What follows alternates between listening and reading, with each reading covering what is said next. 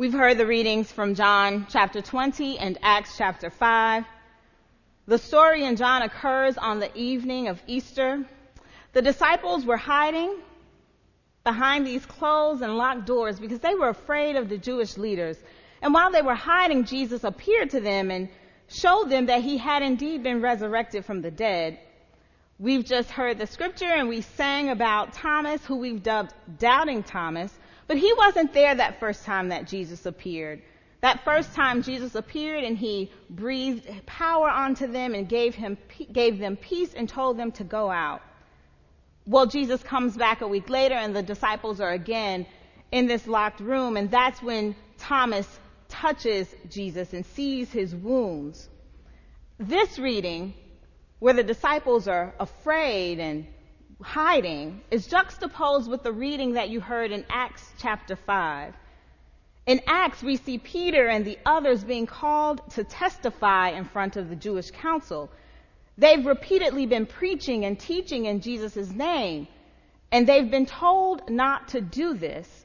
In the verses preceding what you heard, they had been imprisoned, they had been threatened, and yet they continued to break the law. And so the reading you heard begins with them being called in front of the council. And when they're reminded that they've been told not to do this, Peter says, we must obey God rather than humans. I must say that the confidence and the conviction with which Peter speaks is impressive. But the question that I have is, what happened between John chapter 20 and Acts chapter 5? How do Peter and the others go from fearfully hiding in a locked room to boldly proclaiming the gospel in front of the Sanhedrin? What transformed them from dubious disciples in John to audacious apostles in Acts? I ask this question not only out of my interest and curiosity about the historical perspective, but I also want to know what is it that we need? What does Leslie need in order to live out my faith, in order to live out your faith boldly in the midst of chaos, commotion, and confusion? So I started digging. I started reading. What happened? I literally wanted to know what happened between these two chapters.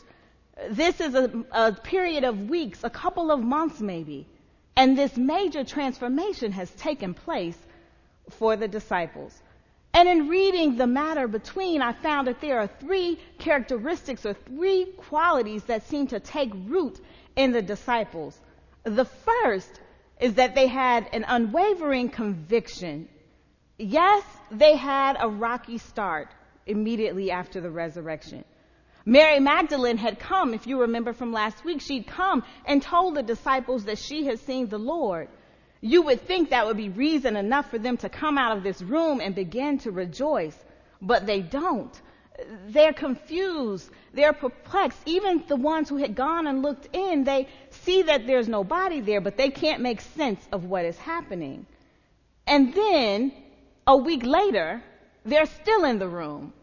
Now, we don't know if the door was locked, but they don't seem to be out doing what Jesus told them to do. But somewhere along the way, they emerge from that locked room and they begin preaching and teaching in Jesus' name. The only way they could have done, done this, the only way that they could have gone forward was if they were convinced about what they believed. It's difficult to stand up for what you believe. It's nearly impossible to stand up for something that you don't believe.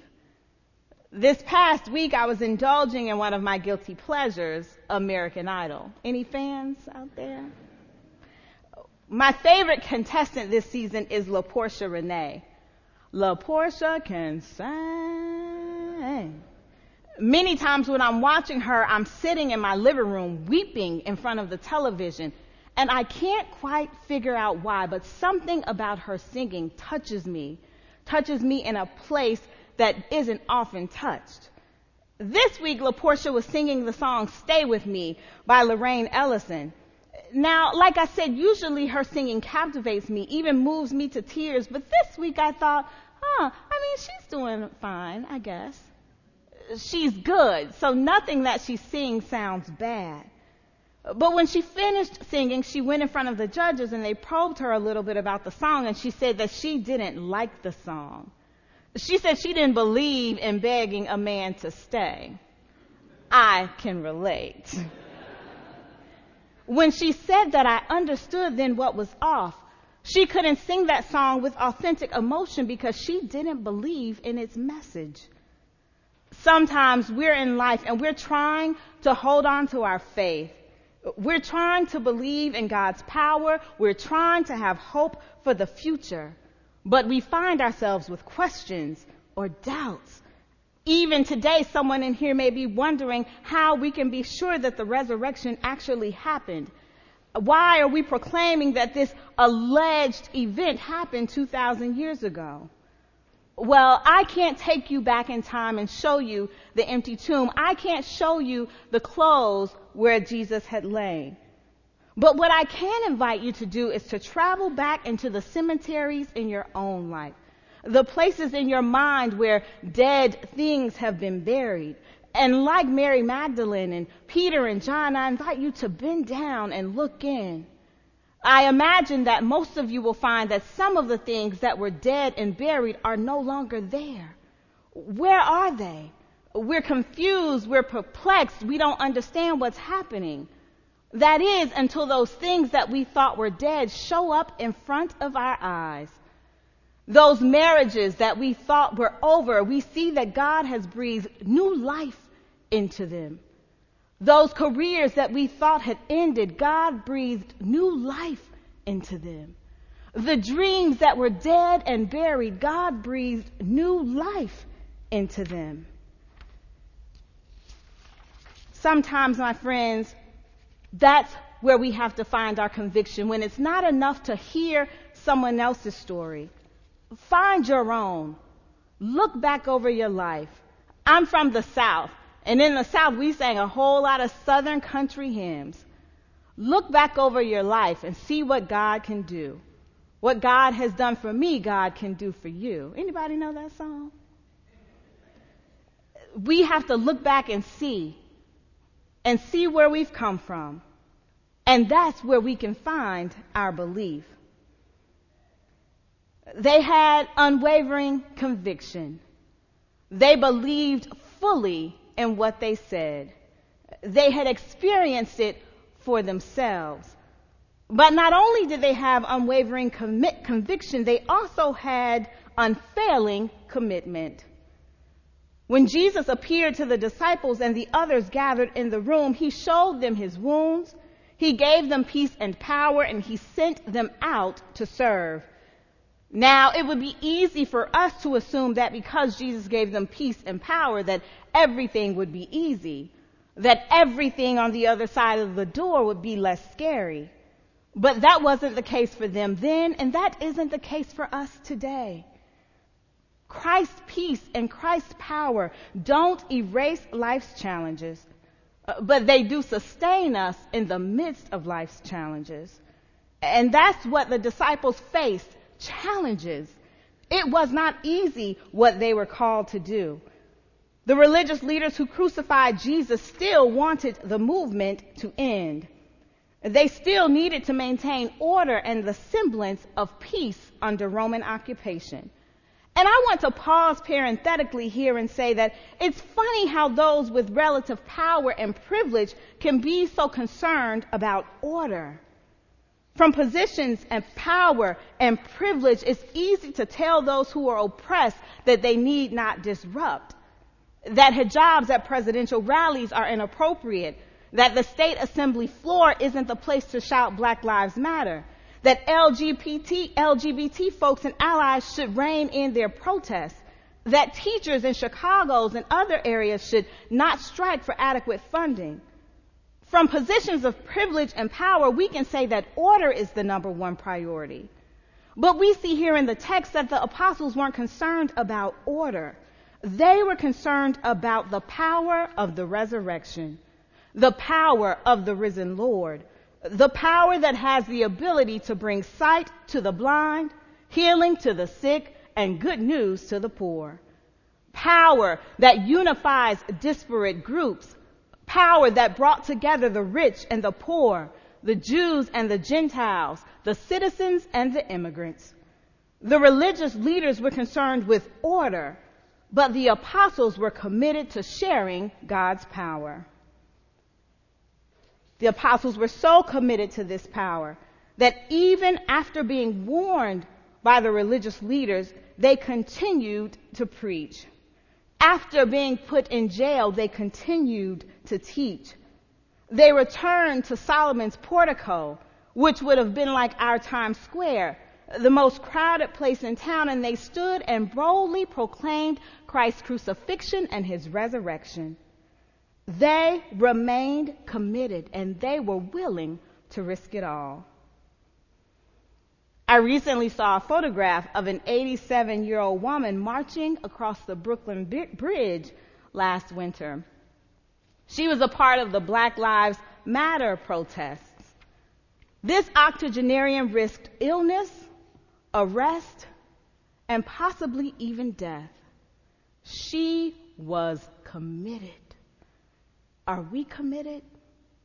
Do we believe so strongly in the good news of Christ that we're willing to risk it all? Is our conviction so strong that we believe that everyone should hear this message? Are we willing to show up for those who are most vulnerable and speak on their behalf? Peter and the others had unwavering conviction. They had an unfailing commitment. And the third quality they had was uncommon courage. In Acts, the religious leaders remind them to stop preaching and to stop teaching and to stop blaming them for Jesus' death. Stop causing all of this confusion in the city. But Peter and the others refuse. And not only do they refuse, but Peter breaks out in a testimony right there in the court. Now, Peter has a history of being impulsive, and a small part of me wonders if he thought this thing through. But after reading all that the apostles had experienced before this, I realized that Peter knows what's at stake. He's had opportunities to recant his testimony. He could have just walked on by the people on the street who needed healing, but he speaks up anyway. I know he had to be scared. But fear didn't hold him back. Oftentimes, we see people in life making bold decisions and making scary choices, and we wonder how they do it. How is it that these people are not afraid? But the truth is, courageous people live with fear. To not have fear when we're in danger or when we have something at stake is foolish. It means we likely haven't th- thought through the consequences of our actions. But some fear is healthy.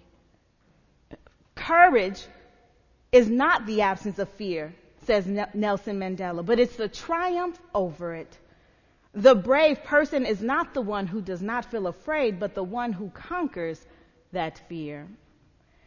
I have found in my own experience that courage is like muscle the more we exercise it, the stronger it becomes. But if we don't lose it, if we don't use it, we'll lose it. Most of us know that if we haven't worked out in a while, we shouldn't go into the gym today and try to bench press 300 pounds. You'll get embarrassed and probably hurt. But like me, maybe you should start with the bar. And the more you lift, the more you can add. And the more you push up, the more weight you can hold. And eventually, you'll build your strength to lift that 300 pounds. Similarly, the more we stand for what's right, the more we stick to our convictions, the more boldly we can claim what we believe. In the 1920s, Levi Coffin was a resident of Newport, Indiana, and he allowed runaway slaves to rest in his home on their journey up the Underground Railroad. He housed so many slaves that his home became known as the Grand Central Terminal. He took an enormous risk to help others, and he frequently received death threats and warnings. People said that they would burn down his home and burn down his shop if he didn't stop housing these slaves. Yet he continued to let them stay there. Like many of the white people involved in the Underground Railroad, he was driven by his Christian convictions. And he exhibited great courage. He's quoted as saying that the Bible, in bidding us to feed the hungry and clothe the naked, said nothing about color. Coffin is just one example of a person who decided to do what he could about an injustice that he saw. But his action resulted in hundreds of enslaved people finally finding their freedom. Coffin exhibited uncommon courage. We all have courage.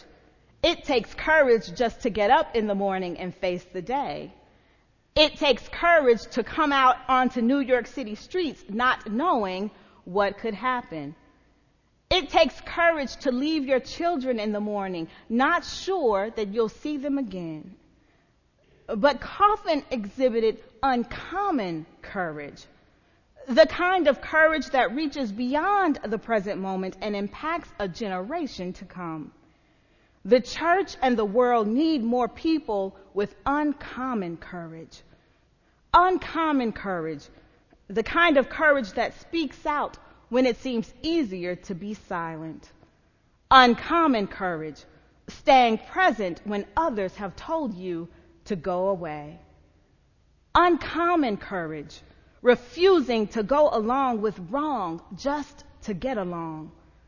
Uncommon courage, speaking against discrimination when we see it in our schools, in our jobs, and in our homes. Uncommon courage, fighting for the rights of all people. We are called not just to be disciples and to follow, but Jesus is commanding us to go out and lead, to go out and be messengers, to be apostles. But we need unwavering conviction, unfailing commitment, and uncommon courage.